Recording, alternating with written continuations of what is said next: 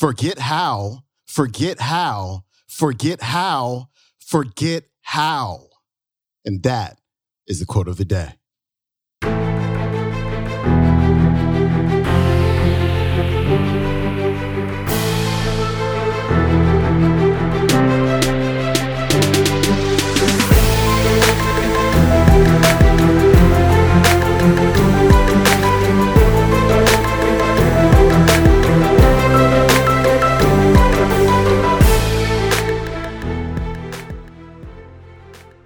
Welcome back to the Quote of the Day Show. I'm your host, Sean Croxton of Sean Croxton dot com. Today's episode is brought to you by the Jerf Bar. Just eat real food, available at Jerf Bar dot com. Today's Motivation Monday talk with Michael Wickett is a little bit different from past Motivation Monday talks. It's a little less motivational. And I was thinking about this. Motivation can be very short-lived. I mean, it's cool to have Motivation Monday. We all get fired up, ready to crush our weeks, but for a lot of us, it doesn't last. Actually, for, for almost all of us, it doesn't last. I was reading a statistic recently, and it said that over eighty percent of the population does not have a goal, does not have a single goal, does not have that one declared thing that they are working toward. It is hard to stay motivated when you don't have a goal. And also, even if we do have that goal or we get fired up and we finally decide, okay, I'm going to declare that this is my goal and this is what I'm going to do, here's the next thing that happens. We ask ourselves, how are we going to do it? And the answer that we have for ourselves is, I don't know. And when we say, I don't know to ourselves, when we get bogged down by the fact that we don't know how we're going to achieve it, we lose it. But that's the point. The point is, if you're setting a big goal for yourself, if you're setting those huge lifetime goals, which Michael's about to talk about in this episode, the how isn't the important thing. You have to declare it first, and then the how just kind of, it unfolds before you. You get these little whispers, you know, in, in your mind that say, you know, go do this, go do that. You start to take action. You just start moving forward little by little. A little becomes a lot, because if we knew the how right now, we would have done it already. Here's Michael. This is my compelling future. Several hundred typewritten life goals, and then I write new ones in there. Now, if you think that that's a lot, I've got like one hundred fifty travel goals because that is my passion. I have every hotel, every festival, every city, every bed and breakfast, every world event because I love travel. Jack Boland, Church of Today, Unity, I used to go to, and he did a session on goal setting. And it changed my whole life. And he told a story of a fifteen-year-old boy named John Goddard. How many of you heard the John Goddard story? Just a couple.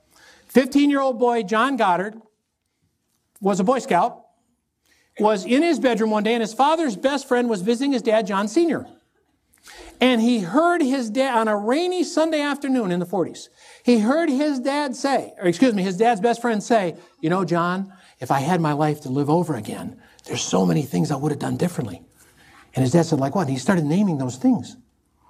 You know, the guy's like fifty, sixty and saying, I wish I could live my life over. Well, fifteen-year-old John Goddard heard that and thought, I don't want that to be me. Well, he grabbed a pad and he wrote, you know, my life's dreams. He started writing. He wrote for days and days and days and days. And fifteen-year-old John Goddard came up with one hundred twenty-seven life goals. Visit every country in the world, run a five-minute mile, do one hundred push-ups, climb fourteen major mountains in the world, beginning with Everest, explore twenty-two major rivers, light a match with a twenty-two, milk a rattlesnake. Read the, every word in the Bible. Teach uh, teach a class on the Bible. Be happily married. Raise kids. one hundred twenty-seven goals all over the map. Learn three languages. And twenty-seven years later, at the age of forty-two, John Goddard had accomplished one hundred eight of the one hundred twenty-seven goals he wrote down. He was on the cover of Life magazine. I believe it was nineteen seventy-two. And the feature story, the cover said, one man's life of no regrets. John Goddard never had a midlife crisis. How many of you know someone, not yourself, but how many of you know someone who's having a midlife crisis? They don't have any goals. They don't have any motiv- They don't have a reason to get out of bed in the morning. And people cannot create that for us. Your spouse can't create that for you. Your parents, your boss, people can't create that. To this day, I believe he's accomplished one hundred eighteen of the one hundred twenty-seven he wrote down. Visited the Great Wall of China, rafted all, he explored twenty-two major rivers. He became the first person to kayak four thousand miles the length of the Nile River, his best friend was killed in a hailstorm. And they had to battle animals. I mean, who would kayak the length of the Nile? But but but he did. These sandstorms and wild bees and ants and animals. Oh, gosh. But he did. And he, and he wrote a book, you know, Kayaks Down the Nile, and he was became famous, and he has spoken all over the world at adventure clubs and things. But I heard that at church, and I went home and sat on a, on a, on a Nauga hide couch. I was renting one room, nineteen seventy-seven, and I wrote my, li- my life goals, and I started writing. Now, Jack Boland, who was teaching the session, said, forget how, forget how, just dream big, get in that space, write down what you want to have, do, become, or experience. I wrote fifty-eight goals. I looked at those goals and I thought, now how am I ever going to, and then his words came back to me. And he said, just keep looking at the list and follow your intuition and take action when appropriate. And guess what?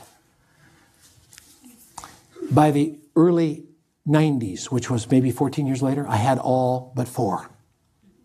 Astonishing. Astonishing. And when I went back to visit Sister Rose de Lourdes, she said, I didn't get any smarter. I said, Sister, thank you so much. I appreciate it. She said, but Michael, you're a dear boy. You were a good altar boy. Oh, thank you, Sister. I appreciate that.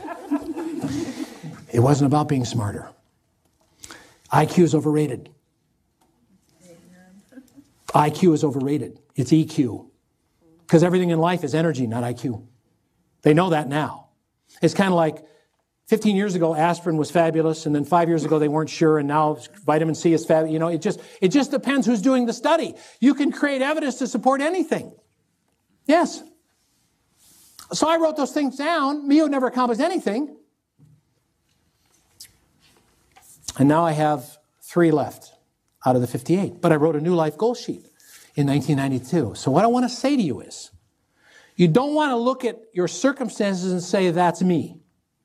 That's what I can do. Because you're stuck with that. You with me? If your history in relationships has been unsuccessful, you, you could say, well, you know, I just, I don't trust men, I don't trust women. You're stuck with it. That's your reality. You don't want to do that. You don't want to give up the ability to dream and think big. Now, you might want to take action and learn and improve. For example, if you're not making enough sales, you need to learn how to sell. You may need a coach. If you've had relationship problems, you need to, you need to build your self-esteem and learn more about how to communicate, listen, and get along with the opposite sex, for example. Say, wherever there's pain, there's opportunity. Well, anyway, setting goals, that list goes with me all over the world, and I don't know if you can see the yellow. The yellow means I accomplished it. Uh, I think I've accomplished fifty or sixty. Some of them have been just profound. So what I want to do is, would everybody open your worksheet? Your workbook. How many goals are, how many, there's room for how many goals in there, everybody? A hundred. So the assignment is, and this will change your life. Might take you a week. Might take you three or four weeks. It might take you two months. It doesn't matter. How many life goals do you want to write down? What, everybody? A hundred.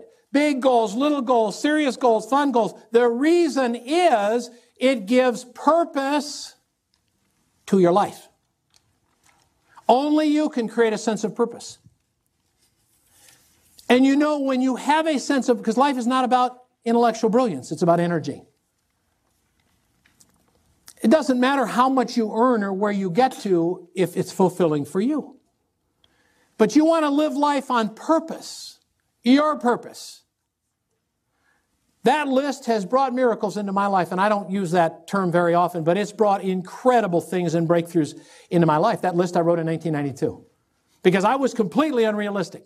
If Sister Rose de Lourdes had seen that list, she would have fainted. No, I'm serious. I wrote down things that have never been done in the speaking business. Still working on some of them. But it's so profoundly powerful to do that. Now, I want you to think of your business and what you want more than anything else in the world, and I want you to quantify it and write it number one. Now, how much would you love to earn, even though you may not know how you're going to be able to do it, even though you may not know what will happen in the market? How much would you love to earn maybe in the next two, three, five years? Or invest, write it down. Forget how, forget how, forget how, forget how. What is something wonderful you want to do with your business? And if, if earnings is not the best criteria, then you write down what is. Very specific. More money is not specific. More sales is not specific. very specific. thirty deals this year as a realtor, salesperson. You know, eighty thousand income, one hundred fifty thousand income, whatever it is. The, the mind responds to specificity. What is that word, everybody? What's that word? Specificity. Very, very specific. All right, that was Michael Wickett. I highly encourage you to take some time today and write down your lifetime goals. Remember, when you're driving somewhere, you don't know how to get there. You punch that destination into the G P S and it will show you the way. When you write down those goals and you go back and you keep reading those goals and feeling as if those goals have been achieved, you activate the subconscious mind. The subconscious mind is your internal G P S. It will show you exactly where you need to go. It'll show you exactly what you need to do, but you have to declare. You have to declare your destination first. You have to punch it into the G P S. So again, I highly encourage you to do that today. If you want to watch that entire talk, go to YouTube and look up Michael Wickett, Keys to a Better Life. Again, that's Michael Wickett, Keys to a Better Life. I hope you have an amazing Monday. I will see you tomorrow with our next Q O D. Peace.